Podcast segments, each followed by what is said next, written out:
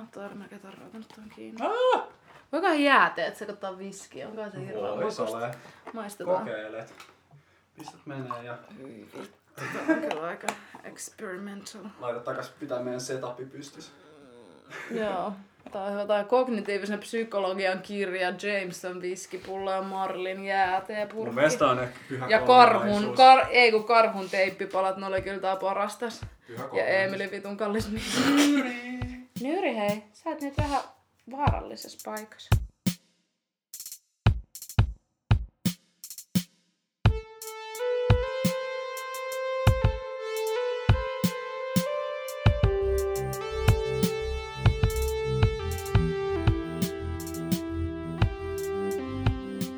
Mulla on kysymys sulle. No Saanko mä kysyä? Saat tietenkin. Kun me puhuttiin siitä, että onko sukulaisten ja vanhempien kanssa velvollisuuksia ja muutenkin luonnollisista ja vapaaehtoisista suhteista, niin kuinka, kuinka pitkälti sun mielestä parisuhteessa siirrytään vai siirrytäänkö edes vapaaehtoisesta luonnolliseen ja onko parisuhteessa velvollisuuksia? Oi vitsi. öö, parisuhteessa on velvollisuuksia. Niin kuin mitä? Mm, esim. läsnäolon kannalta. Et vaikka sua ei huvittais, Mm. niin kyllä mä koen, että sulla on jo- jossain määrin velvollisuus olla läsnä, kuunnella toista, jotenkin silleen olla siinä. Se on jonkun sortin outo välimuoto.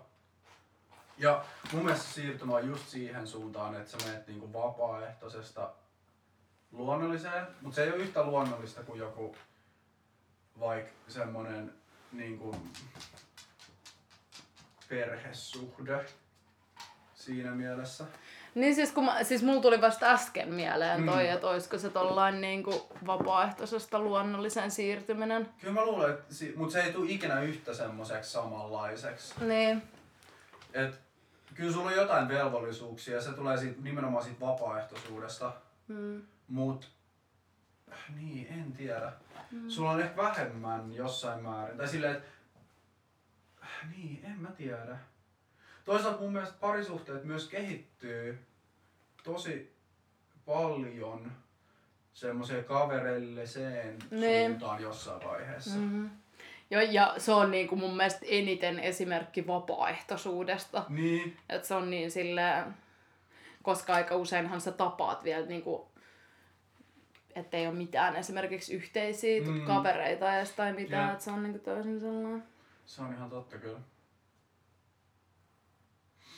Niin, en tiedä, toi on kyllä tosi monimutkainen kysymys, koska Mm. just, että Mut mitä, on siis, mitä muita velvollisuuksia sä koet, että siinä olisi kuin se läsnäolo? Ja meinaat sä enemmän sellaista henkistä läsnäoloa vai ylipäätänsä sitä, että viettää aikaa? henkistä, nimenomaan Mm. henkistä. Mun mielestä fyysinen läsnäolo ei ole velvollisuus. Mm. Mutta siis siitä on todella paljon hyötyä, se on tosi kivaa ja sille siitä on paljon hyötyä. Mutta Mm. se ei ole velvo... Tai että kyllähän sille etäsuhteetkin voi toimia esimerkiksi. Mm. Niin semmoinen henkinen läsnäolo jollain Mm. tavalla Mm. on vähän niin kuin velvoite, tai että se tulee sen mukana, että sä oot parisuhteessa, niin sä Mm. niin kuin taas menet semmoiseen sanattomaan sopimukseen siitä, että sä oot läsnä toiselle, vaikka sulla ei aina ikinä, tai että aina ei olisi itellä niin semmoinen fiilis, että sä haluaisit oikeasti olla. Niin. Mut sitten taas se on se rajanveto, että kuinka ok on sanoa vaikka silleen, että ei mua kiinnosta kuunnella sun juttuja nyt. Mm. Että onko se Mm. ok parisuhteessa esimerkiksi. Niin, nimenomaan. Ja voit sä silleen sun omien niin kun, mieltymysten mukaan määrittää. Et kun siihen kuuluu kuitenkin semmoinen kompromissi jollain tavalla aina. Mm. Tiedätkö? Mm. Et mun mielestä se ei ole reilu myöskään sanoa vaan, että mennään sen mukaan, kun kummallekin on vaan täysin fine ja se on ainoa mahdollinen niin kuin hetki keskustella Mm. asioista ja jotenkin silleen käydä asioita läpi. Mm. Vaan että vaikka toiselle ei olisi pakosti se niin kuin sataprosenttinen semmoinen mukavuus siinä, niin silti voi vaatia enemmän kuin esimerkiksi kaverisuhteessa. Niin. Joo, ja jotenkin siinkin on vähän se sellainen 247 niin kuin mm. läsnäolo, mikä just, että ka- kaverisuhteessa sä näet silloin, kun kumpaakin huvittaa ja kummallekin sopii, että se on yeah. oikeastaan vielä enemmän vapaaehtoista. Niin. Ja sitten parisuhteessa jotenkin se, että näyttää just ne niin kuin heikommat ja huonot puolet tekee siitä ehkä niinku just syvempää, että sä tunnet sen ihmisen kokonaisvaltaisemmin, mutta sit sä kans voi just syödä sitä niinku yhdessäolon ki, niinku mukavuutta mm. ja sitä niinku romantiikkaa tietyllä tavalla. Niin. Se, se semmonen, on, se on kyllä ihan totta. Varsinkin just jos muuttaa yhteen, Jep. niin siitä tulee niin sellaista kokonaisvaltaista. Mikä on sun mielestä semmonen isoin muutos, mitä parisuhteelle voi käydä? No, voi puhua tietty vaan omasta kokemuksesta, jolloin mm. se olisi ollut ehkä just yhteen muuttaminen, mutta voin kuvitella, että esimerkiksi joku lapsen saaminen voi olla, tai on varmasti vielä isompi. Niin, o, joo, okei, okay, totta. Mutta niin, mun mielestä lapsen saanti ei ole pelkästään sitten enää siihen se liittyvää, no, tai sille, että siinä on niin paljon muutakin aspektia, mutta et, nimenomaan pelkästään parisuhteen kannattaa. Niin kuin kahden ihmisen välillä. Niin, kahden ihmisen välillä. Se on kauhean yksilöllistä. Mm. Että se oikeastaan riippuu siitä, mit, mi, mi, mikä on se niinku, mikä, millaiset NS-pelisäännöt on asetettu ja mikä on niinku toiselle tärkeää, onko mitään sellaisia yhteisiä arvoja ja sääntöjä, mistä pidetään kiinni. Niin. Ja ne, se elämänvaihe. Siin, siinä on niin monta tekijää, niin en mä tiedä, siis joku, joku yhteen muuttaminen voi olla tosi pieni juttu, mutta sitten joku vaikka ulkomaille muuttaminen voi olla tosi iso juttu ja voi olla taas toistepäin toiselle mm. pariskunnalle, että se on vaikea sanoa mitään sellaista isoa isoa muutosta oikeastaan, mikä niinku... En mä tiedä.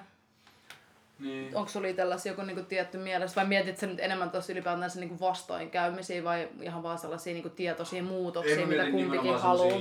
tietoisia päätöksiä. Mitä jotka, halutaan jotka, tehdä. Jo, niin, niin, jotka johtaa muutoksiin. Koska mulle sille niinku yhteenmuutto mun mielestä ehkä jotenkin silleen mikä on iso juttu? Vai? On tosi iso Ai juttu. on? On ne. tosi tosi iso juttu. Aa, koska okay. silleen, tai mulle jotenkin siinä silleen jatkumossa, jos miettii, niin esim. joku naimisiin meno, mm. koska se on kaksi, kahden välistä. Tietysti mm. perheen perustaminen on, mutta sit se on myös, siinä on enemmän. Niin, no sen voi ehkä jättää pois niin. tästä, jos mä haluan miettiä sitä niin. kokonaan erikseen. Niin, et esim. naimisiin meno tai semmoinen ei ole niin iso juttu enää, mm. koska se on niin vakiintunut jo siinä vaiheessa. Se ei periaatteessa siihen ehkä parisuhteeseen vaikuta hirveän. Niin, eihän se ole oikeastaan niin kuin, se on, se on enemmän se ajatus siitä, niin. mikä muuttaa, kun itse tekonahan niin. se on, ei muuta hirve, ei muuta oikeastaan millään tavalla niin. sitä yhdessä. Nimenomaan. Niin mä mietin jotenkin, että ehkä yhteen muutta. Mm. Se, että sä niin kuin, mm tuot kaksi täysin erillistä elämää jotenkin yhteensovitettavaksi mm, mm. on silleen niin kuin tosi tosi iso muutos. Mutta toi just naimisiin meno on kyllä mielenkiintoinen, kun siitä on just se, että mitä pelkäät muuttuu, niin sitten niinku, että ei mitään, tai niin. sitten kaikki muuttuu. Et se on niin. jotenkin niinku... Se on kyllä ihan totta. Mutta se on hullu, koska sähän niinku teet sopimuksen, tai sä teet sä luot mielikuvan sun loppuelämästä jonkun ihmisen kanssa, mutta periaatteessahan se ei niinku tähän astiseen elämään se ei muuta mitään, niin. mutta se niin sun tulevaisuuteen se vaikuttaa. Mutta oikein vaan sen takia, että et, et, sä teet lupauksen itselle, sä niinku niin. päätät tai silleen, mutta se ei niinku, eihän se niinku siinä tilanteessa tai menneeseen vaikuta mitenkään, että se on vaan niinku, se on ajatus jostakin tai silleen. Mm, jep. Ja just se, että vaan sen takia, koska niin kun, öö, avioliitto on määritelty mm. lopun elämän kestäväksi, yeah. niin sä teet sen lupauksen niin. itsellesi loppuelämästä. Mm. Jos mm. olisi määritelty vaikka kymmeneksi vuodeksi eteenpäin, niin mm. sä tekisit vaan lupauksen itsellesi kymmenen yep. vuotta eteenpäin. Niin, no se on täysin ulkopuolella niin. tuleva instituutio. Eikä se perustu mihinkään. Nee, ei niin. Ei, ei se perustu yhtään mihinkään. ei perustukaan.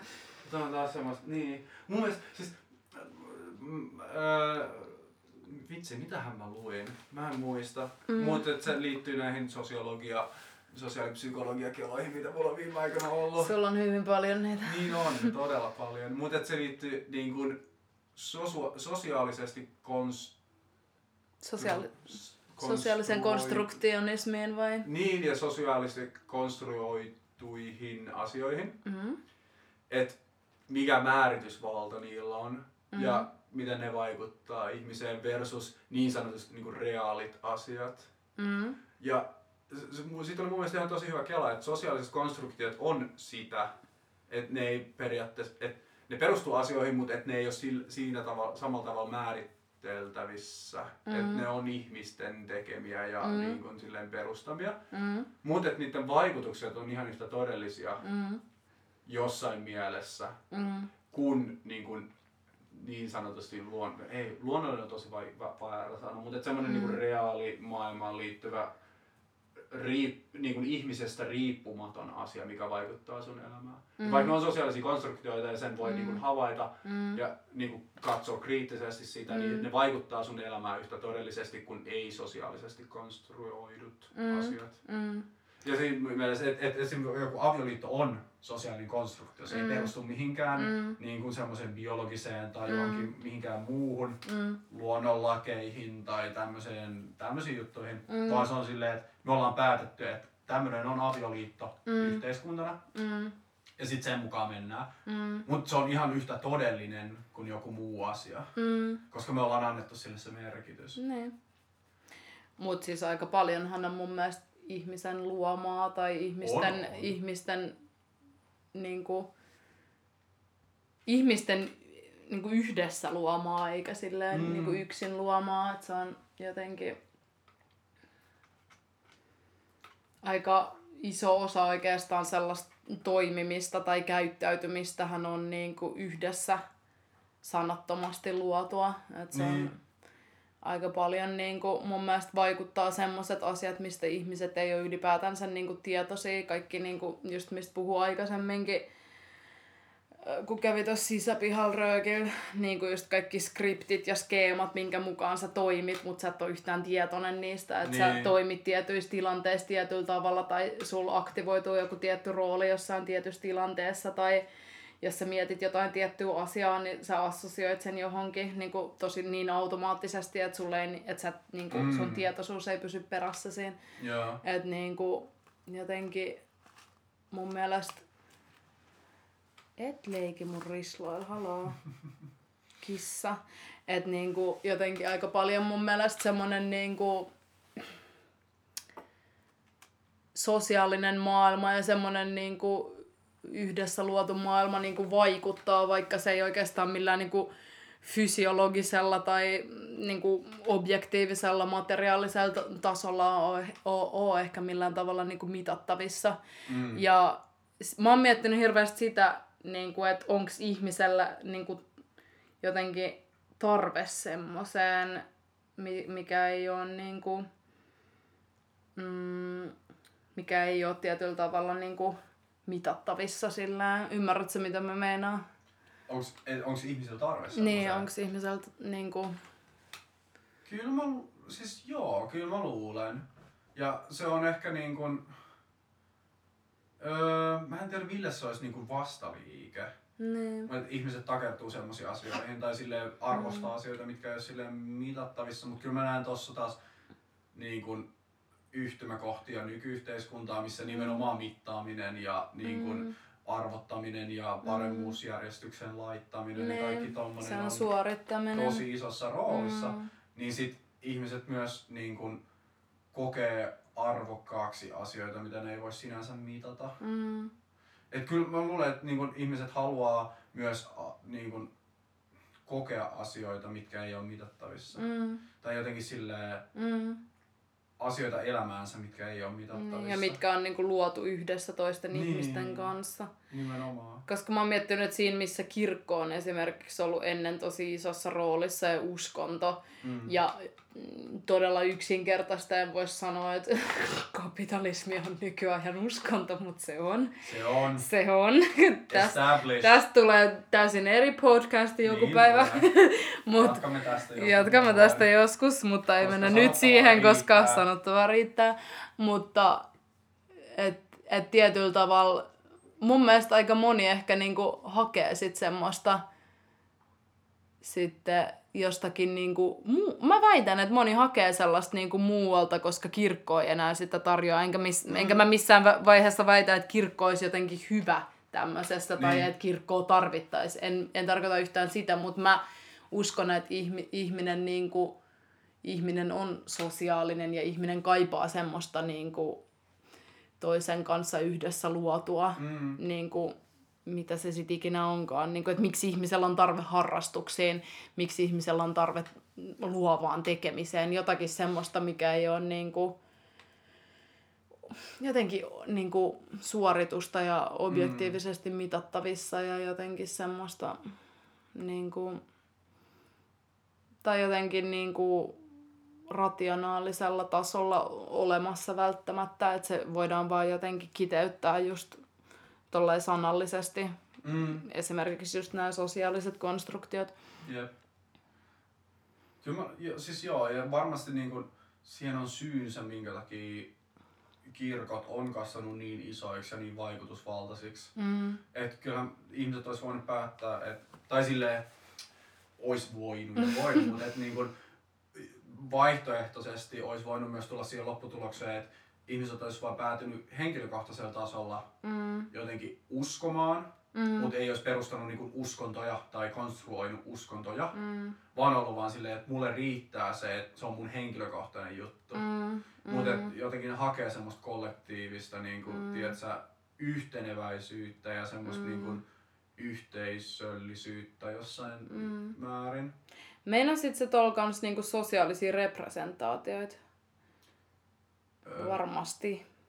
Ehkä, mutta Ehkä. mä en tiedä ihan Mä uskon, että sä kans meinaat. Sosiaaliset representaatiot on periaatteessa sellaisia, jos sä mietit, että sulla on yksilönä joku mielikuva jostain, esimerkiksi jos mm. sä ajattelet, nämä nyt ehkä menee jo tosi paljon niinku stereotypioihin mm. tai jopa ennakkoluuloihin, mutta jos sä esimerkiksi ajattelet itse, että mikä niinku, millainen on esimerkiksi kirjastonhoitaja tai millainen mm. on joku, nämä nyt menee tosi stereotypioihin ja, ennakkoluuloihin, mutta tietyllä tavalla, että sulla nousee joku mielikuva jostakin, siis se voi olla tosi yksinkertainen, että esimerkiksi sanotaan vappu ja sä ajattelet jotain valkolakkeja tai Joo. jotain, tiedätkö, serpenttiiniä ja tällaisia, että sulla nousee niin kuin, no, periaatteessa assosiaatioita, mm. mutta sitten se, että se on niin kuin sosiaalinen, niin se on se, että niin kuin monet ihmiset ajattelee sitä ja monet ihmiset mm. niin kuin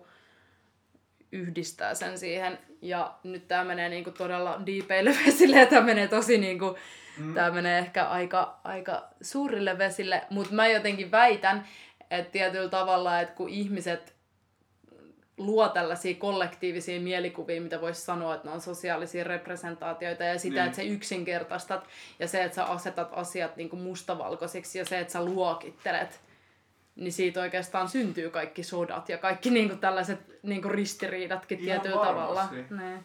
Jollain tasolla. Mun mielestä nimenomaan tuo luokitteluaspekti, mikä, tai kategorisointi ja luokittelu on tosi semmoinen niin kuin, tai koska, niin, Mm. Öö, ihmismielihän on tosi laiska mm. ja hakee semmoista mahdollisimman helppoa tapaa ne. käsitellä asioita ja mm. sille käyttämällä minimaalisen effortin niin päätyä johonkin johtopäätökseen ja tämmöiseen. Niin, mm. et siitä se kategorisointi vähän niinku tulee, tai mm. näin mä oon sen käsittänyt. Mm. Et, et mm. on helpompi luokitella ihmiset niinku tiettyihin lokeroihin ja mm. sit mennä vaan sen mukaan. Mm. Ja sit siitä myö, et, et, ehkä siitä myös syntyy se sosiaalinen representaatio, mm. että mitä sulla on kerrottu, että mitä tähän kategoriaan yep. kuuluu, niin sit sä vaan jotenkin toisinnat sitä ne. sitä kautta, että sulle se so, no, on se samanlainen ja sitten sä kerrot myös, että mm. millainen on mm. stereotyyppinen mm. vaikka kirjastonhoitaja. Niin ja sitten se on just se, että et et ei jaksa joka kerta. No oikeastaan mistä me puhuttiin vähän aikaisemmin, että sä et jaksa joka kerta katsoa kaljatölkkiä silleen, että onpas tässä hienoja värejä niin. ja silleen vaan sä oot vaan silleen, että sun aivotoiminta toimii niin nopeasti että sä, ja mm. jotenkin laiskasti, että sä oot vaan silleen, että se sosiaalinen representaatio tai se tietynlainen niin mielikuva aktivoituu ja niin. sit sä meet jo eteenpäin sun ajattelussa, että sä et jaksa pysähtyä joka asian kohdalle silleen, hmm, niin. mikäköhän tämä on, tai silleen niin kuin tarkastella sitä yksilöllisesti sun omalla tavalla, vaan se niin kuin, on joku yhdessä luotu mielikuva, mikä voi tulla ulkoa päin, päin mutta sä oot tiedostamatta jotenkin niinku ottanut sen niin sun osaksi sun ajattelua, että sä et jaksa miettiä sitä niinku uudestaan. Joo. Ja, ja, ja kyllä se on niinku jotenkin aika luonnollista kans, että et ihminen yksinkertaistaa ja kategorisoi, koska tämä on niin helvetin sekava mm. maailma, että sun on yep. pakko jotenkin yksinkertaistaa ja luokitella, että sä saat jotain niin kuin järkeä johonkin. Mutta jotenkin se, että et mun mielestä monet freesit, näkökulmat oikeastaan asioihin syntyisi vaan sillä, että sä oikeastaan pysähtyisit jonkun äärelle, mitä sä jo tiedät ja mistä sulla on selkeä mielikuva ja alkaisit tarkastella sitä täysin mm. uusiksi, kuin se, että sä kasvattaisit sun tietomäärää. Niin, toi on ihan totta. Mm. Se on kyllä tosi hyvä pointti. Et sen sijaan, lisää niin, viskiä. Joo, todellakin.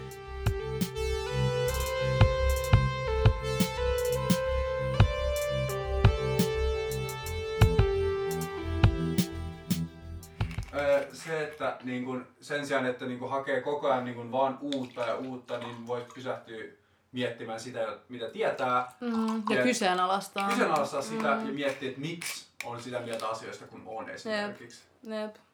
Niin joo, mun mielestä tosta tulisi tosi paljon niin kuin, öö, uusia. Olis paha? En mä tiedä, siis omituista. ah, niin, että et mun mielestä kyllä siitä varmasti tulisi tosi paljon. Niin kun, jos ihmiset vaan kyseenalaistaisi enemmän omaa tietämystään, mm. niin voisi tulla tosi mielenkiintoisia johtopäätöksiä. Mutta tuohon mun pitää sanoa vielä siihen, että, että niin osa päätöksistä on tosi tiedostamattomia ja osa asioista on semmoisia, missä sä joudut miettimään tosi pitkään asioita. Tai sille, to, toisaalta on itse reflektiota ja mm. niin kuin, tämmöisen omia arvojen mietintää ja suhtautumista asiaan ja näin. Ja toiset on silleen, että okei, okay, tämä on visse törkki ihan sama ja sä mm. rupea miettimään sitä silleen sen syvällisemmin. Mm. Niin mun tulee tosta mieleen vaan ää, Mä en tiedä, ootko lukenut semmoista kuin Thinking Fast and Slow? Aa, joo joo. Joo, se joo. on tosi jotenkin käsittääkseni yleis semmonen... Sivistävä. Yleissivistävä, mutta myös varmaan jo tosi mutkia suoraksi vetävä, mm. Kiitos, kiitos äiti joululahjasta, kun hän osti sen minulle. No niin, hyvä. Hyvä. Kiitos äiti kasvatuksesta. kiitos kaikki ihmiset. Kiitos, kiitos. Mutta niin, niin se tuli vaan tuosta mieleen, että kun siinä selitään just auki, että miten ihmiset oikeasti, tai niin kuin ihmisen ajatustoiminta toimii kahdella tasolla. Mm, ja mm. se on varmaan jolla, et eihän se ole täysin yleispätevä mm. kaikissa tilanteissa, mutta mun mm. mielestä avaa tosi hyvin semmoista niin kuin jonkun sortin ymmärrystä siitä, yeah, miten yeah. ihmiset aivot toimii. Yeah. Ja mulle se ainakin oli tosi valaiseva kokemus mm. lukea se kirja mm. siitä, että miten on oikeasti asioita, ja 90 prosenttia, no okei, okay, no varmaan mä heitän ihan muuta tuntumaa. Siitä pitkä, kun mä oon lukenut sen. Mutta niin kuin, suurin osa, sanotaan näin, koska mä oon varmaan ihan safe bet. Suurin di- osa diplomaattinen, niin, diplomaattinen tapa. Joo. En nyt suuteta kaikkia ihmisiä. Älä niin, suuteta. Suurin osa ajatusprosesseista tapahtuu alitajuntaisesti mm. ja myös päätöksissä tapahtuu alitajuntaisesti. Mm. Koska nimenomaan sun aivotoimintaa kuormittaisi niin paljon se, että jos sä rupeat miettimään joka ikisen yksittäisen mm. ärsykkeen mm. ja niin kun päätöksen kohdalla kaikkia niitä mm. niin kun tasoja, mitä siihen mm. kuuluu, mm. niin kukaan ei selviäisi oikeastaan yhtään mistään ikinä. Niin. Tiedätkö? Joo, et jos mietit silleen, että miksi, että sä herät aamulla ja sit sä oot silleen, okei, okay, miksi mun herätyskello herättää mut tähän aikaan, miksi mä herään just tähän ääneen, mm. mistä tää johtuu, mm. okei, okay, mulla on peitto päällä. Mm. Mm. Mistä mist ylipäätään johtuu, että mm. ihmiset niinku, silleen nukkuu peitto päällä, tai et, et, niinku, tiedätkö, että niinku, ne kuulostaa trippailulta. Niin kuulostaa, mutta ne ajatusketjus menisi niin monimutkaisiksi ja ihmiset ei vaan saisi mitään aikaiseksi jollain tavalla.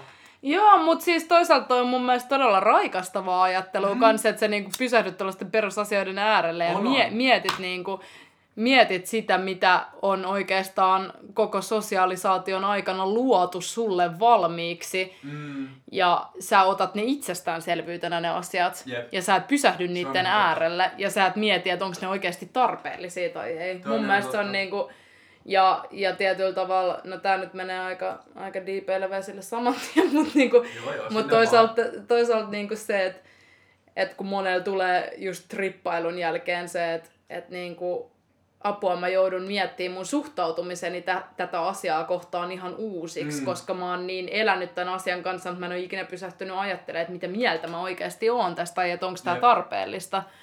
Ja se on mun mielestä jotenkin, se on niinku parasta mahdollista itse tutkiskelua jotenkin. Se on et myös sä, tosi haastavaa. Se on tosi, mutta siis siinä on tietyllä tavalla se, että, että sä pääset lähemmäs ittees ja, ja sä ymmärrät, mitä mieltä sä oot jostain, mutta se mikä vaatii se, että työskentely on oikeasti se muutos ja sen mm. niin kuin myöntäminen itselleen, koska onhan se sitten taas helppo periaatteessa jatkaa takaisin siihen niin kuin tavalliseen elämään ja elää niiden asioiden kanssa, vai oot sä sitten silleen, että teen niin kuin muutoksen tämän, tämän asian suhteen, tai niin kuin just sama tämä, että hei nyt on viikonloppu menosta pari bisseä, mutta se niin kuin, että tarvitsenko minä näitä niin. oluita, on, ovatko nämä hyväksi minulle. Tai niin kuin, niin. Ja sitten ylipäätänsä kaikessa niin kuin, käyttäytymisen muutoksessa tai itsesäätelytekniikoissa, jos sä niin kuin, haluat muuttaa sun käyttäytymistä, niin sehän on aina se, niin kuin, että sä tiedät varsin hyvin asioita, mutta se, niin kuin, että että pysähyt sä ajattelee, myönnät se itsellesi ja haluat mm. sä niin kuin, muuttaa oikeasti niitä asioita, niin se on niin kuin, hullu, miten ajatus toimii oikeasti. Mm. Vastakkainen mielipide Joo. Musta tuntuu, että ihmiset asettaa itselleen myös liikaa paineita sen suhteen, että mikä on järkevää käytöstä. Mm. Et just tommoset kelat, että pitäisi harrastaa liikuntaa, mm. pitäisi juoda vähemmän, mm. pitäisi olla aktiivisempi, pitäisi olla jotenkin parantaa itseään, pitäisi tehdä, tiedätkö, tämmöisiä tämmöisiä mm. keloja, mitkä mm. tulee tosi pitkälti ulkopuolelta, mm. niin ihmiset viettää niiden kanssa tosi paljon aikaa mm. myös jotenkin. Mm. Ja se, tai silleen, että välillä olisi vaan tosi siistiä, mm. jos voisi olla silleen, että mä tiedän, että tämä dokaaminen ei tee mulle hyvää, mm. mutta mä nautin tästä tässä hetkessä, mm. joten se on fine. Ne. Ja silleen, että niin ei myöskään ylianalysoisi joitain Jep. juttuja. Jep. Ja, toi balanssi on mun mielestä tosi vaikeasti mm. löydettävissä, että mm. milloin on syytä niin kuin reflektoida omaa käyttäytymistä ja tekemistä ja milloin pitäisi vaan osata silleen päästää irti siitä ja el, niin kuin mm. elää hetkessä. Joo, joo. Tai silleen, mm. know. Mm. Ehdottomasti. Ja jotenkin tuossa mun mielestä jotenkin ytimenä just se armollisuus itselleen. Mm. Että et sä et jotenkaan anna sen niin kuin ulkopuolelta tulevan yleisen mielipiteen niin kuin vaikuttaa liikaa ittees, vaan sä niin kuin, oot armollinen itsellesi ja oikeastaan sitä kautta, kun se sun suhtautuminen alkaa sen armollisuuden myötä ole positiivisempi sitä asiaa kohtaa, jos sä sit oikeasti haluat muuttaa sitä, niin sitä kautta, kautta kanssa pystyt muuttamaan sitä, koska sulla on positiivisempi asenne sitä kohtaan. Niin kuin, että se ei ole sulle semmoinen inhottava juttu kuin joku dokaaminen tai niin. silleen. Et mä... se, se, on jotenkin yllättävän paljon se vaikuttaa kuitenkin se yleinen mielipide. Ja kyllä mä luulen, että semmoinen niinku, monet suorituspaineet mm. johtaa juurensa siitä, että myös vaaditaan katsomaan tosi kriittisesti mm. omaa käyttäytymistä. Mm. Ja sit se on siinä mielessä jotenkin ristiriidassa, mm. että toisaalta pitäisi osata olla itsekriittinen, mm. mutta myös sille olla antamatta sille vaatimukselle liikaa valtaa omassa käytöksessä. Mm. Siinä on vähän sumplimista. Siinä on tosi paljon sumplimista. Mm. Ja mun mielestä lopputulema vaan se, että elämä on super vaikeaa ja tuskallista mm. ja ikinä ei voi tehdä asioita oikein, vaan parhaan kykynsä mukaan ja that's about it. Niin, siis jotenkin elää maailmassa, missä valintoja on loputtomasti ja sä voit pretty much mm. oikeasti tehdä ihan mitä sä haluut. Niin. Mut sit samaan aikaan on yhtä kova sosiaalinen paine olla onnellinen. Ja tosi ja, rajatulla tavalla. Niin. Ja jotenkin näiden kahden niin kuin kombinaatio on mun mielestä jotenkin hullua välillä. Mm, Oikeasti. On, on. Ja just se tasapainottelu jotenkin yhteiskunnan vaatimusten, mm. jotka on tosi rajoittavia, mutta toisaalta yhte- yhteiskunnan mahdollisuuksien, mm. jotka on super avoinna enemmän mm. kuin koskaan, mm. niiden välillä. Niin. Niin se, tai sille, musta tuntuu, että elämä ei ole olemassa tasapainoa, on vaan tasapainottelua. Niin, Et sä jep. menet joko liikaa yhteen suuntaan ja sit sä teet korjausliikkeen, sit sä menet liikaa toiseen suuntaan ja sit teet korjausliikkeen. Mm. Et se vaan jatkuu. Mm. Et ei oo semmoista niinku kultaista keskitietä siinä Ei mielessä, niin. että sä joskus löytäisit sen, vaan että on vaan se niinku reaktio ja niinku vastareaktio sillä. Jep. Et se on niinku semmoinen jatkuva prosessi, jota sä koko ajan korjaat vähän johonkin suuntaan. Mm. Sellaista jatkuvaa vaalatasapainottelua. Niin. Aika raskasta. Niin, nimenomaan. Että elämä on rankkaa ja vaikeeta. Mm. Ja en mä tiedä, va, niin, ei sit ikinä voi ehkä suoriutua oikein. Pitääkö siitä suoriutua vai pitääkö se elää? Mulle tässä, tässä kontekstissa ne oli synonyymit, että vo, Mm. voiko elää oikein tai Mm. suoriutua oikein Mm. elämästä. Niin, Mut siinä vaiheessa, kun se menee liikaa suoriutumiseksi, niin se ei enää ole elämistä jotenkaan. Että se, sekin Mut liittyy niin nauttii? paljon. Ai siitä suorittamisesta. Niin. Se on ihan luonnollista, että jostain suorituksista kanssa tulee hyvä olo, mutta. Mm. jos se on se sun niinku keskeisin elämisen ja onnellisuuden tuntemisen lähde, niin musta liikutaan aika vaarallisilla vesillä. Mm. Koska silloin sä oot niin sun niinku toimintakyvystä ja aika paljon ulkoa puolelta tulevista asioista kanssa riippuvainen. Että ei voi nauttia niinku pienemmistä asioista tai joist- joistain asioista, mitkä liittyy siihen niinku tekemiseen ja suorittamiseen. Mulla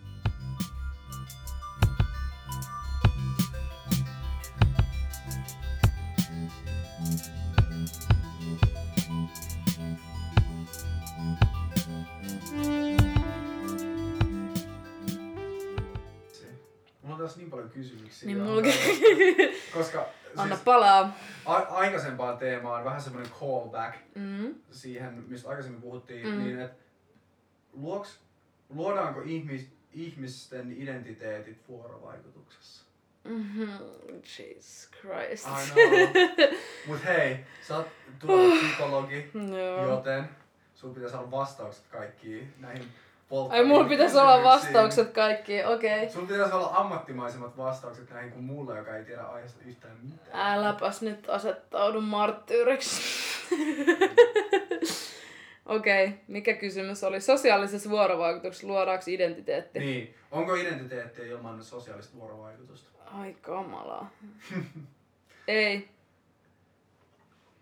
Mä oon tosi samaa mieltä. Ei joo. Ja tää on siis perustu ihan vaan mun omaan päätelmään, mikä ei per, ole silleen niinku millään tieteellisellä tutkimuksella No, perusteltu. ei tarvikaan olla. Kyllä mäkin ehkä Niin. enemmän liet, l- niinku, perustan tämän sellaiseen mututuntumaan ja omaan päättelyyn enemmän kuin Niin. mihinkään tieteellisiin tutkimustuloksiin.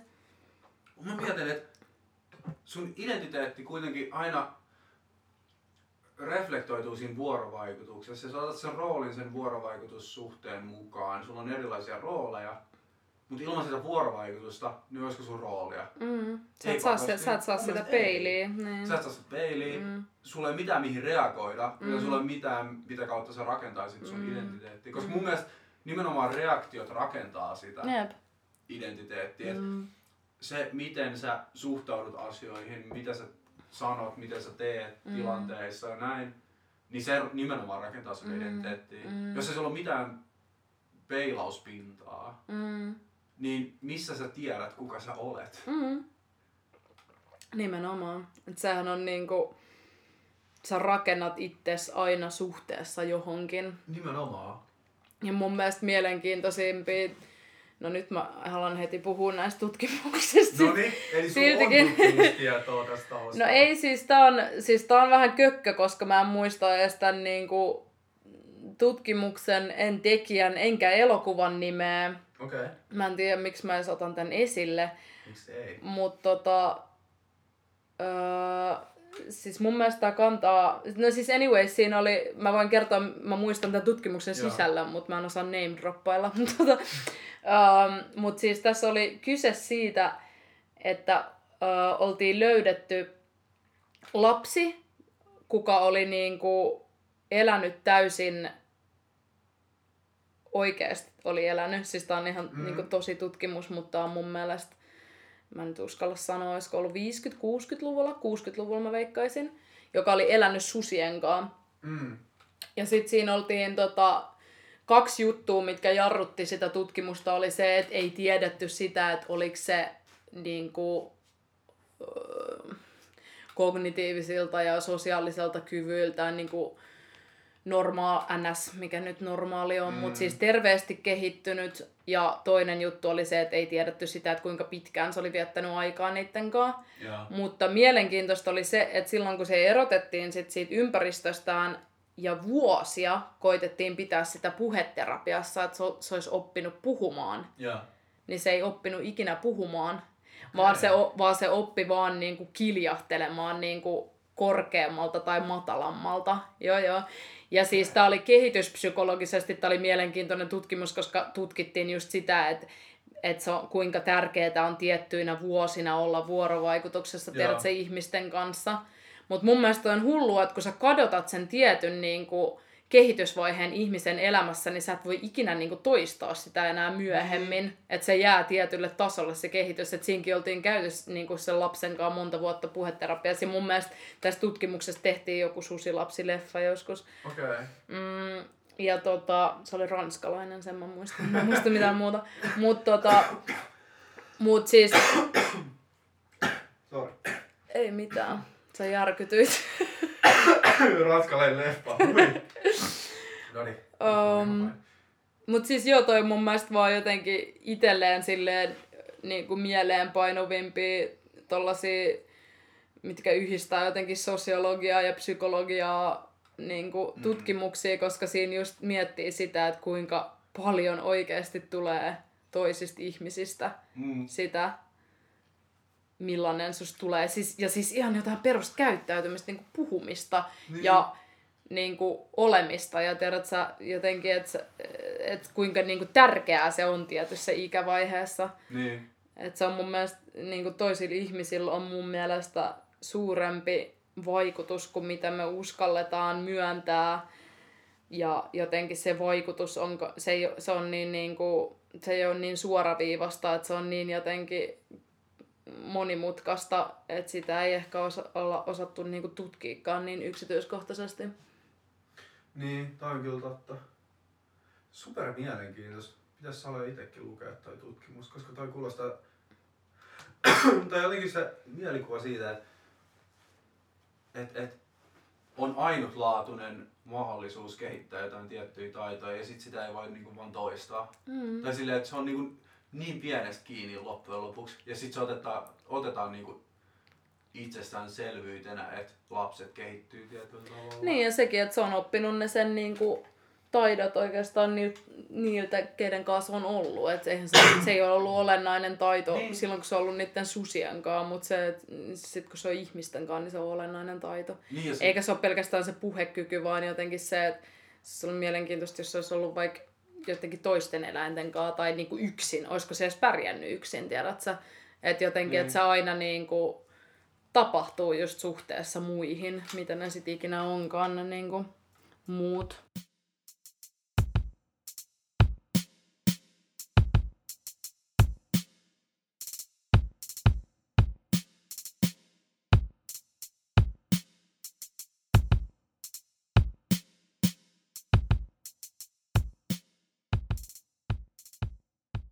Nyt mä hyppään ihan toiseen teemaan, okay. joka liittyy jollain tavalla ehkä kaikkeen tähän, mistä me ollaan puhuttu tänään. Okay. Öm, ja tää saattaa olla tosi haastava kysymys. Voi vittu, sä et kyllä helppoja kysymyksiä heitä. Ja sit sä et itse sano näihin mitään. Ai tylsää. Se olisi tylsää, jos olisi helppoja kysymyksiä, No, koska okei. sitten olisi helppoja vastauksia. Okei. Okay. Öm, miten sä määrittelet itsellesi onnellisuuden? Oi kamala. Voit sä vastata tähän eka? Mä voin Musta va- tuntuu, että sun pitää nyt olla äänestää. Okei, okay, no mä voin Näin. olla äänessä. Joo. Öm, mä siis, sille ei ole mitään yksiselitteistä niin kuin, tilaa. Näin, mä, mun on tosi vaikea identifioida semmoinen yksittäinen hetki, kun tai silleen, että etenkin siinä hetkessä itsessään sanoo, Mm. että nyt mä oon onnellinen. Mm. Mm, Mut jälkikäteen se on mun mielestä helpompi sanoa. mm, Mut että se saattaa liittyy tosi moneen eri asiaan. Että sä voit olla, niin kun, että se voi olla niin kun tyytyväisyyttä jollain tavalla Mm. siihen niin kun tämänhetkiseen tilanteeseen tai Mm. aikaisemmin vallitsevaan tilanteeseen. Tai se voi olla, että sulle tapahtuu jotain tosi hyvää ja sit sä oot onnellinen jossain mielessä. Mm. Et, et se voi olla hetkellistä tai sit se voi olla semmoinen niin pitkäkestoisempaa. Mm. Mutta se, niin, onnellisuus mulle on ehkä just sitä, että niin, et, vitsi. Menee tosi vaikeaksi, koska Ai jaa. niin, Itepä On- kysyit itseltäsi. niin, itse kysyin itseltäni. Mm. Öm, sitä, että jotenkin tunnistaa ne asiat, mitkä tekee onnelliseksi. Mm. Et esim. Bingo. mulle onnellisuuteen, va- tai onnellisuuteen vaikuttaa sellaiset asiat kuin ihmissuhteet, ympärillä olevat ihmiset, Mm. öö, vuorovaikutus niiden kanssa, Mm. että millainen fiilis niiden kanssa on. Öm, jossain määrin elämäntilanne siitä, että tai että mulla elämäntilanne on onnellinen ehkä silloin, kun mä tiedän suurin piirtein, mitä mä teen Mm. ja miksi mä teen. Mutta se ei ole liian määritetty. Mm. Tai must, mä voin olla niin kuin, tyytyväinen silloin, kun mä teen jotain tiettyä asiaa ja se on tosi määriteltyä. Mm. Mutta en mä tiedä, onko mä onnellinen. Ja se pitää lähteä, että silloin kun mä itse huomaan, että mulla on sisäistä motivaatiota tehdä jotain tiettyä asiaa Mm. kaikesta muusta riippumatta. Mm. Että jos ulkoiset niin kuin tekijät sanoo, että sun pitäisi tehdä näin ja sun Mm. pitäisi olla näin, Mm. mm. niin se ei ole pakosta onnellisuus. Sä voit olla tyytyväinen siihen, jos mm. sä oot Mm. ihan fine sen kanssa, tai että sun niin kuin, omat intressit ja ulkoiset intressit kohtaa, mm. mutta se oikea onnellisuus on sitä, että ulkoisista intresseistä riippumatta Mm. sä teet sitä juttua, missä sä niin kuin, oot motivoitunut Mm. sisäisesti. Mm. Mutta se on niin kuin, monien osien summa. Mm. Ja sit mulle ehkä eniten vaikuttaa onnellisuuteen nimenomaan ihmissuhteet ja kuinka hyvin ne menee. Et vaik, vaik, vaikka mun menisi niin elämässä paskasti siinä mielessä, että mä en tiedä mitä mä teen ja Mm. mulla on vaikeeta ja niin kuin kyseenalaistan valinta ja näin, mutta mm. jos mun ihmissuhteet menee hyvin, niin mä oon onnellisempi silloin kun mä tiedän mitä mä teen, mutta Mm. et ihmissuhteet menee huonosti. Mm. Et, et mulla se i- niin kuin ihmissuhde aspekti ja vuorovaikutus on tosi tosi tosi iso osa sitä onnellisuutta. Mm. Öm, Mulla on kaksi, kaksi välikymyskysymystä jo noihin. Joo, heitä vaan. Um, Okei, okay, ensimmäinen on se, että mikä, mikä niissä vuorovaikutuksissa luo sitä onnellisuutta Mm. yksityiskohtaisemmin. Ja toinen on se, että kuinka paljon, tämä on vähän kinkkisempi, mutta kuinka paljon se sisäinen motivaatio siihen tekemiseen on ulkoapäin tullutta. Tai mistä sä koet, että se sisäinen motivaatio on syntynyt. Oh Sitä tekemistä kohtaan, ole hyvä. Toi tota on ihan, en mä tiedä onko se mahdoton vastata, mutta tosi monimutkainen vastata. Mutta ekaan mä sanoisin, että mi, mi, mikä on niin kuin silleen hyvää vuorovaikutusta ihmissuhteessa. Öm, Mm. Silloin, että mulla on turvallinen olo.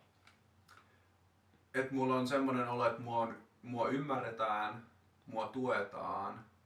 Ja mä en itse koe, että mä oon niin kuin jotenkin taakaksi tai vaikea. Mm. Koska mulla on välillä semmosia keloja, että mä oon tosi vaativa. Mm. Että mä oon tosi semmonen niin kuin tietynlainen ihmissuhteissa ja esim. lähipiiriltä ja ystäviltä vaadin tosi paljon. Ja on sille itsekeskeinen ja puhun paljon omista ongelmista ja probleemista ja niin kuin dilemmoista ja valinnoista ja kaikesta mahdollisesta. Koska mulle niin kuin sanallistaminen auttaa siinä prosessissa ymmärtämään sitä asiaa. Mm. Mm. Mut et- Ainakin sä oot tietoinen siitä. Niin, mutta mä koen, että se voi olla tosi vaativaa välillä. Mm. Mutta niin kun, mä tuun myös superonnelliseksi siitä, hetkellisesti ainakin, Mm. jos mä kuulen esimerkiksi friendillä silleen, että et se niinku mielellään kuuntelee mun Mm. ongelmia ja mielellään on silleen niinku tukena ja mielellään on Mm. mun kanssa vuorovaikutuksessa. Joo. Niin kuin, ja silleen, että mä en vaadi siltä periaatteessa mitään. Tai että se on niin kuin pyyteettömästi siinä niin kuin Mm. tukena ja tälleen. Et se, se on niin kuin tosi iso osa sitä. Ja on semmoinen niin kuin, turvallinen ja hyvä olo siinä. Mm. On aito läsnäolo. Niin, nimenomaan mm. semmoinen niin aito läsnäolo. Ja et on jotenkin yhteisymmärrys siitä, Mm. että et, et, niin kun, ja jotenkin semmoinen vapaus myös olla niin kuin oma itsensä. Se Joo. vaikuttaa siihen tosi paljon. Ja sitten toinen kysymys, Mm. kuinka paljon mun sisäinen motivaatio on ulkoisesti mm, tai niin kuin Rakennettua. ulkoisesti rakennettu ja kuinka paljon se tulee ulkopuolin. Tai mistä nämä sun sisäiset Mm. motivaatiot jotakin tekemistä kohtaan on syntynyt sun omasta mielestäsi? Tämä vaatii mun mielestä todella todella diippiä itse. Ole hyvä. Joo, ole hyvä. Ää, Ei oo kiirettä. ei, ei. Käypäs sun elämä läpi, mitkä tekijät on vaikuttaneet. että Ehkä enemmän sitä kautta, niin kuin eliminoinnin kautta. Eliminoinnin. Okei. Okay. Mä selitän. Okei. Okay. Sitä kautta, että mä kokeilen asioita, joita mä luulen, että, tai että joista mä koen, että mulla saattaisi olla motivaatiota sitä asiaa kohtaan. Mm. Ja sitten kun mä teen sitä, niin mä huomaan, että mulla ei ole sitä. Että mä en pysty silleen, niin kuin ehkä paikantaa sitä sisäistä motivaatiota silleen, Mm. okei, okay, tää on se yksi ainoa juttu, mitä mä haluan tehdä, Mm. ja that's it. Mm. Ja Mm. mikään muu ei ole vaihtoehto. Vaan Mm. sitä kautta, että mä kokeilen jotain, mikä vaikuttaa mielenkiintoiselta, Mm. ja sit sitä tehdessä huomaan, että haluanko mä tehdä tätä ja miltä tää tuntuu, Mm. ja onko tää oikeasti niin kuin mun juttu, vai tuleeko Mm. se ulkoilta annettuna silleen, että hei, sun ehkä kannattaisi tehdä näin. Mm. Ja sitten jos mä huomaan siis semmoisen disonanssin, Mm. niin ehkä sitä kautta mä osaan kelaa, että okei, ehkä se oli ulkoilta annettu Mm. semmoinen motivaatio.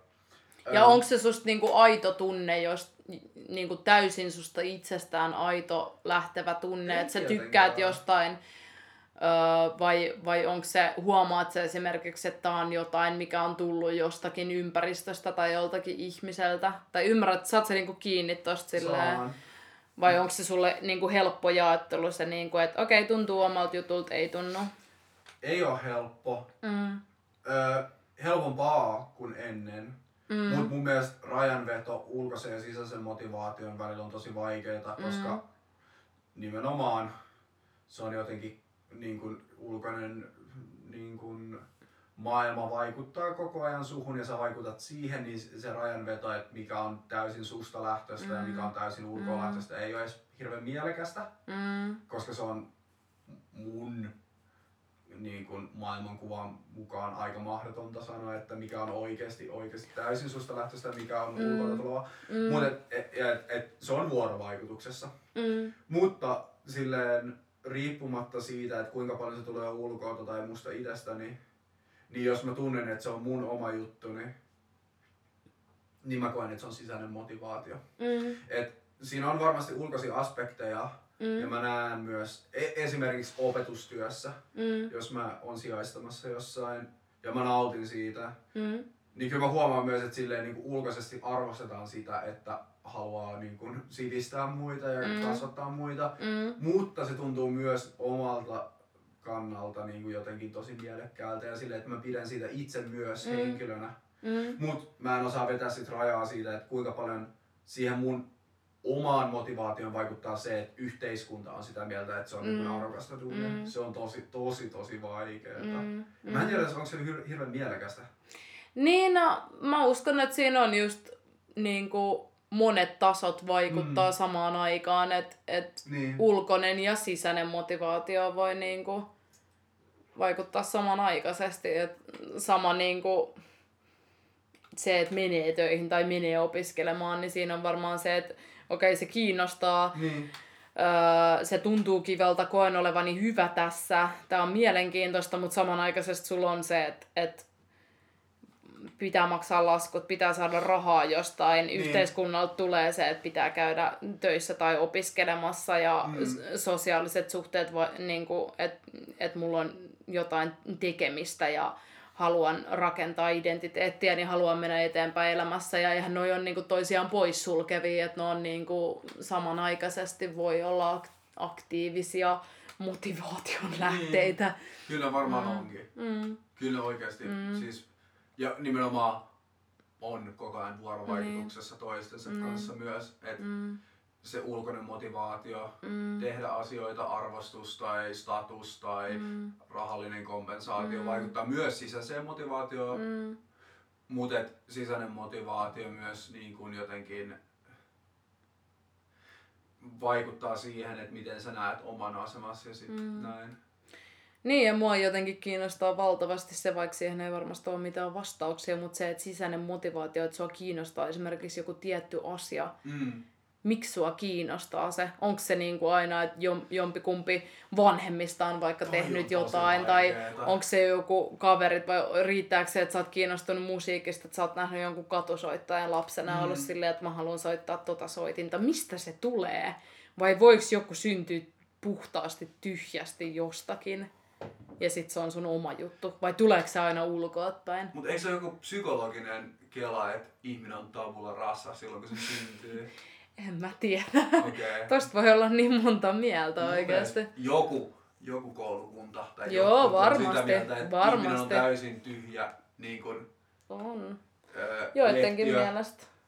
kun se syntyy ja sitten siihen kirjoitetaan vaan asioita ja toiset on sitä mieltä, että ihmiset syntyy joidenkin ominaisuuksien kanssa ja sit niitä muokataan. No tää oli tää, että mun mielestä temperamentti on olemassa. Mut Niin. siis mä, mä väitän, että tää on ainakin, taas en voi puhua millään kokemuksen syvällä rinta-aineella tästäkään, mutta, mut mun mielestä monella just kehityspsykologiaan erikoistuneella on mielipide siitä, että et tota, se kertoo, että ihmisellä on valmiiksi jo synnynnäisiä ominaisuuksia se, että kun sä oot vanhempi mm. ja sä saat lapsia monikossa, mm. niin sä aina oot silleen, että aina kun sä saat sen toisen lapsen, niin sä oot silleen, vitsi lapset on erilaisia. Että sä vaan mm. niinku huomaat sen, koska sä teet, sä teet niinku tosi hienovarasta vertailua, että kun sulla on vastasyntynyt, minkä kommunikaatiotavat on niinku tyrehtynyt siihen, että se itkee, niin Joo. sä teet todella hienovarasta vertailua siinä mielessä, että miten tämä vauva käyttäytyy tähän toiseen vauvaan verrattuna. Ja silloin sä huomaat, että miten näin vastasyntynyt, niin kuin, että eihän sillä voi tulla niin kuin ulkoapäin vielä hirveästi mitään, mikä vaikuttaa sen persoonaan. Niin jos on muutama, muutaman päivän vanha, mutta sä huomaat, että tämä lapsi itkee paljon enemmän kuin tämä lapsi ja sillä ei ole mitään syytä, että se ei ole esimerkiksi kipeä tai mitään. Tai tiedät sä, että siinä sä teet sitä vertailua jo siitä persoonasta ja siinä sä oot silleen, että vitsi näissä on eroja näissä lapsissa ja silloinhan se on se, että niissä on synnynnäisiä ominaisuuksia, koska jos sä oot ikäinen, niin eihän sun ole ehtinyt vaikuttaa vielä oikeastaan mikään ulkoapäin tuleva. Niin, että on argumentti sille, että ihmisessä on myös synnynnäisiä ominaisuuksia. On, joo, Okei, kyllä mä joo. ainakin itse on sitä, on sitä mieltä. Öö, Mä sanoisin, että sussa on tietynlainen jokin, joka reagoi, Mm. mutta mikä se sitten on ja mihin sä reagoit onkin kysymys erikseen.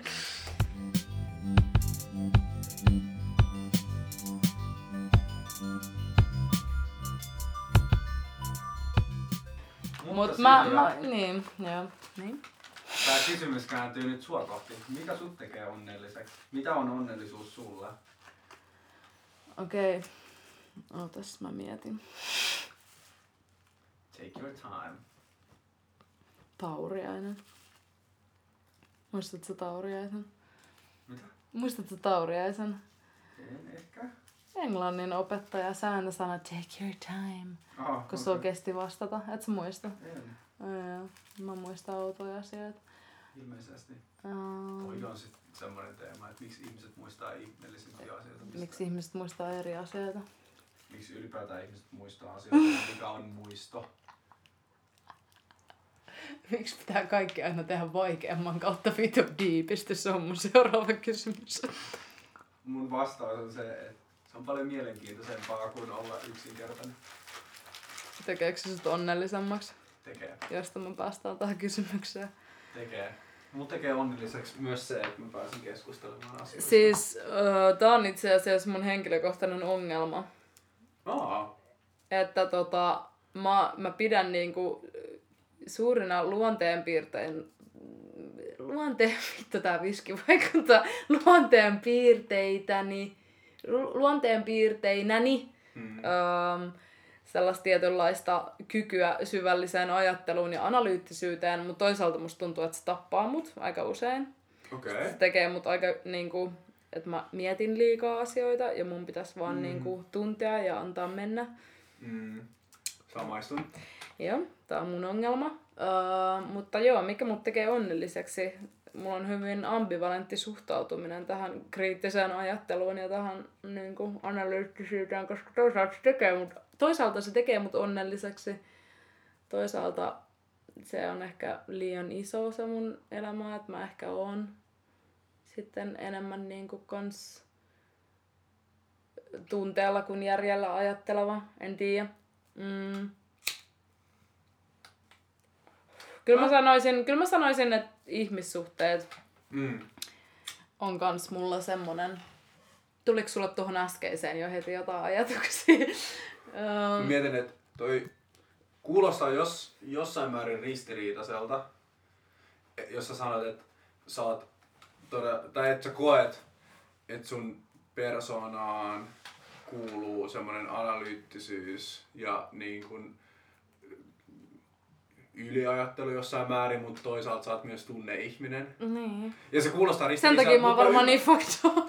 Mutta mä ymmärrän ton. Tai siis Mm. mä pystyn jotenkin samaistumaan tai ymmärtämään ton Kelan, Mm. että ylianalysoi asioita, mutta toisaalta on myös tunneihminen tosi vahvasti. No, no toi on mulla hyvin vahvasti.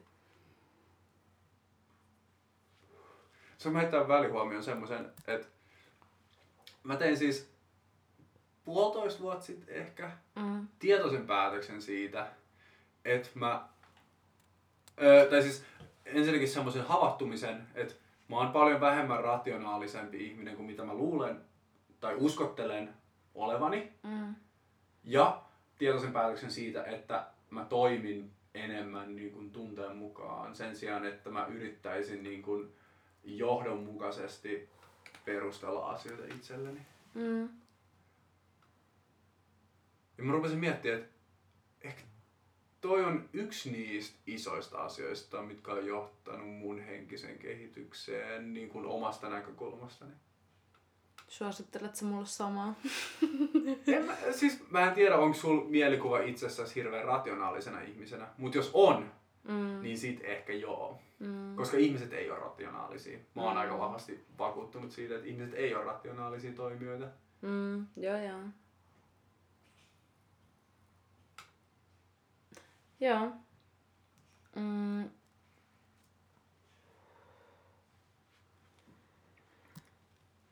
Hmm. Onnellisuus. Onnellisuus. Mikä tekee mut onnelliseksi, niinkö oliko se se kysymys? Ja mitä on onnellisuus ylipäätään sulle? Oi kamala, kun mun tekis mieli vetää tää diipeille vesille, mutta ehkä mä vastaan nyt aluksi ainakin vähän, vähän yksinkertaisemmin. Että ihan sivuhuomina vaan. Tämä on mun mielestä äh, paras mahdollinen setup. Me vedetään röökiä sisällä ja keskustellaan siitä, mitä on onnellisuus. Aa. Tää on yksi onnellisuus. Ei tarvii avata ikkunaa. Kämppä saa sitä röökeä, että saaks mä liekkiä. Tota, Ja jos mä oon ihan, äh, jos en ole aivan täysin väärässä kaikesta, niin missään muussa podcastissa ei vedetä röökiä sisällä, mm, mitä mä oon kuunnellut. Joten Mm. it's a first. it's a first. Mä Trendsettereitä. Kyllä, todellakin. Um, mikä se kysymys oli? mm, Onnellisuus. onnellisuus. Tota... Okei, mä vedän tän saman tien diipeille vesillä. Mun puolesta go ahead. Kyllä. Ja tää on siis avointa kysymysten asettelua sulle myös. Okei. Okay. Öö, itse asiassa mä teen tän nyt hyvin teatraalisesti. Mä luen sulle yhden määritelmän ääneen. Okei. Okay. Viski potkii päähän, niin mulle tuli tämmönen ajatus. Mm, pieni hetki.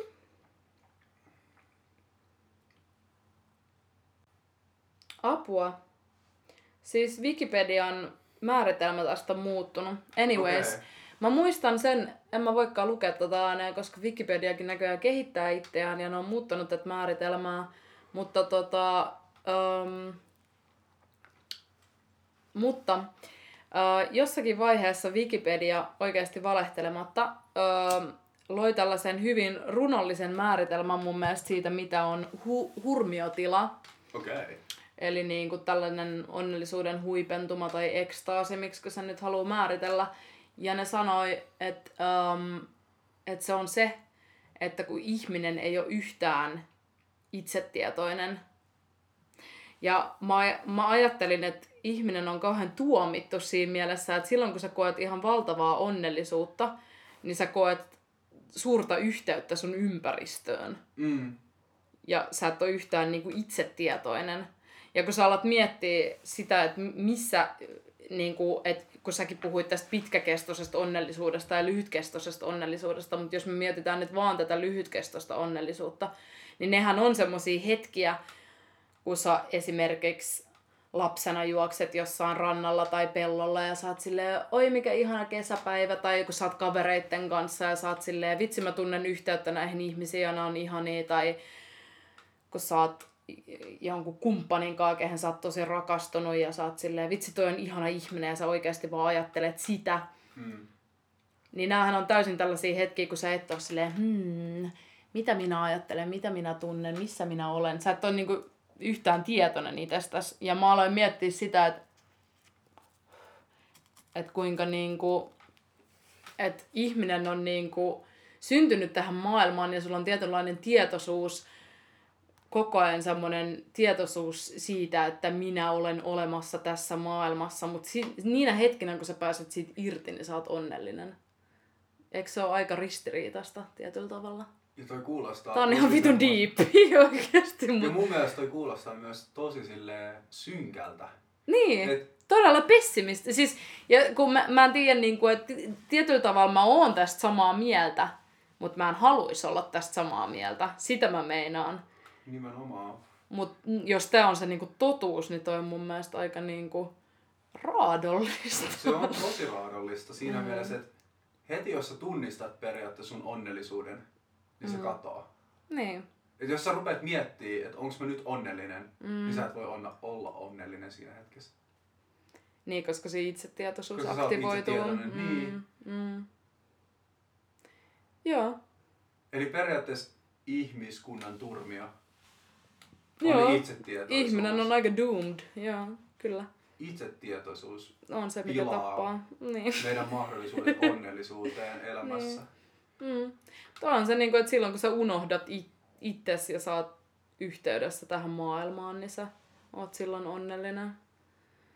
Mutta mun mielestä vaihtoehto kuulostaa myös tosi pelottavalta. Että sä et olisi yhtään itsetietoinen asioista. Mm. Ja sit sä olisit vaan, tai et, eihän niin kun, se, että sä et mieti itseäsi ja Mm. omaa toimijuutta, Mm.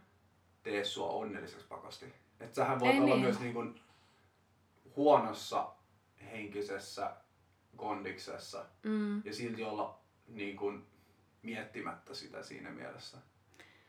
Mitä sä tarkoitat? Niin, että et, et, sä et pakosti tajuu sillä hetkellä, kun sä oot huonossa mielentilassa, että sä Mm. oot. Että sulla on, et, et vaikka sulla on vaikeeta, Mm. mm. niin sä et pakosti tajuu sitä siinä tilanteessa. Niin, niin. Et, et, onnellisuus ei ole pakosti pelkästään sitä, että sä et ole itsetietoinen, Mm. mutta jotta sä olisit onnellinen, niin sun mm. Pitää olla olematta itsetietoinen. Joo, joo. Ja- Kummatkin vaihtoehdot kuulostaa jotenkin tosi silleen, en mä tiedä, pelottavilta ja Mm. mm. turmiollisilta. Et, koska jos ihmiset olisi yhtään itsetietoisia, Mm. niin että mikään ei ikinä muuttuisi. Kaikki vaan eläis Mm. tosi semmoisessa mm. hurmiollisessa tilassa ja tekis vaan niitä juttuja, mitä ne haluu, mm. eikä yhtään miettisi niinku seurauksia tai tälleen. Joten periaatteessa kaikki kriisit ja kärsimykset yleensä, kun sun itsetietoisuus nousee, niin ne on aika ratkaisevia tekijöitä sun elämän Nimenomaan. kannalta, koska siinä vaiheessa kehität itseäsi, pysähdyt asioiden äärelle ja sun itsesi äärelle. Mihin, millaisen mielentilaan me jäätäis niinku jumiin, Mm. jos me oltais itsetietoisia? Niin. Missä vaiheessa itse... Tästä tulee sitten taas joku psykologinen, Mm. kasvatustieteellinen kela, että missä vaiheessa itsetietoisuus alkaa? Missä vaiheessa se kehittyy? Eikö, mun, mun käsittääkseni se kehittyy tosi nuorena. Joo, ja suhteessa toisiin ihmisiin taas. Niin. Et se et yleensä ihan varhaislapsuus onkin sellaista hurmiotilaa, koska sä kelaat, että sun ego on yhtä tämän maailman kanssa. Mm. Sitten vasta kun sä tajuut, että on niinku, muita toimijoita kanssa ja ehkä tämä maailma ei liity sun sisäiseen maailmaan aina välttämättä niinku, resonoi niin täydellisesti, niin siinä vaiheessa sun itsetietoisuus nousee ja sä tunnet niin. itseäsi niinku irrallisemmaksi tästä maailmasta. Sä... Ja siis mun mielestä on tosi pelottavaa, että joku lapsi jäisi jotenkin siitä niin kuin, kehitysvaiheesta paitsi. Mm. Tai että ne ei tiedostaisi, Mm. että muutkin ihmiset on toimijoita, Niin. vaan jäisi siihen hurmiolliseen tilaan. Mm. Mm. Tai että sekin kuulostaa tosi semmoiselta Mm. pelottavalta ja jotenkin Mm. raadolliselta. Mm. Tai että mi, mi, mi, mitä semmoinen ihminen tekisi. Mm. M- mun mielestä toi on ehkä niinku silleen, tai mulle tulee tosi nopeasti mieleen semmoinen jonkun sortin sosiopatia tosta, että niinku sä et Mm. tiedosta yhtään, Mm. että muut ihmiset, Mm. niillä on tunteita ja ne on Mm. toimijoita ja ne miettii Mm. asioita eri tavalla kuin sä. Mm. Ja sä oot täysin välinpitämätön siitä. Niin. Niin et, Niin. mut sit taas toisaalta, jos se itsetietoisuus rajoittaa sun onnellisuutta, Mm. niin itsetietoisuus itsessään on ongelmallista. Niin. Ja tää nyt lähtee aika sille diipeille vesille, mutta nä, näin mä kans jotenkin tulkitsen kristinuskon, jos miettii, että minkä takia kristinuskos korostetaan sitä kärsimystä ja sitä, Mm. että Jeesus on kärsinyt synnit sun puolesta ja minkä takia kristinuskon symboli on yksi käytetyimpiä äh, kidutusmenetelmiä Mm, niin kuin ristiinnaulitseminen, niin sehän on just, tai mitä perus jotkut, tiedät sä, hihhulit, sulle tulee kadulla aina ensimmäisen sanoo, on just se, että Jeesus ristiinnaulittiin sinun takia, se on kärsinyt Mm. kaikki synnit, niin sehän on just sitä, että se on kärsinyt ja se on kokenut sen itsetietoisuuden, joten sä pääset paratiisiin ja sä voit elää, tiedät sä, sen hurmion ja sen Mm. onnellisuuden. Se on Niin. oikeasti aika diippiä, kun sä Se lähdet on. kelaa tota. se on. Mutta mun mielestä se on siinä mielessä, se on mun mielestä kans niinku semmoinen uskonto, mikä ei henkilökohtaisesti puhuttele mua just sen takia, koska Joo. mä koen, että et just se kärsimys on se, mikä jalostaa ja mikä niinku ohjaa sua siihen, että mi, niinku, mitä sä koet olevas tai niinku, että mitä tai niinku, että sä pysähdyt itsesi äärelle ja mietit Mm. mm. ylipäätänsä, että mikä, mikä on sitä hyvää ja mikä on sitä pahaa, eikä sillä, että joku toinen tekee sen prosessin sun puolesta, koska vaikka niin kauniilta kuin se kuulostaa, niin eihän elämää voi niinku elää silleen, että sä oot jatkuvassa hurmiotilassa. Niin. niin. Ja mun mielestä se kuulostaa myös tosi vastuuttomalta Niin. muita ihmisiä kohtaan Niin. elää itsetiedottomassa tilassa. Niin. Et jos et sä Mm. Kertaakaan miettimään sitä, miten sun toiminta vaikuttaa Mm. muihin, Mm. tai, mi, mi, tai et niin kun Mm. pysähdy miettimään itseäsi ja Mm. omaa toimintaasi, niin se on tosi vastuutonta jotenkin. Mm. Tai mulle tulee semmoinen Mm. kela tästä heti. Niin. Niinhän se on. Oi vitsi. Joo. Tätä on onnellisuus. Tätä on onnellisuus. Vastuu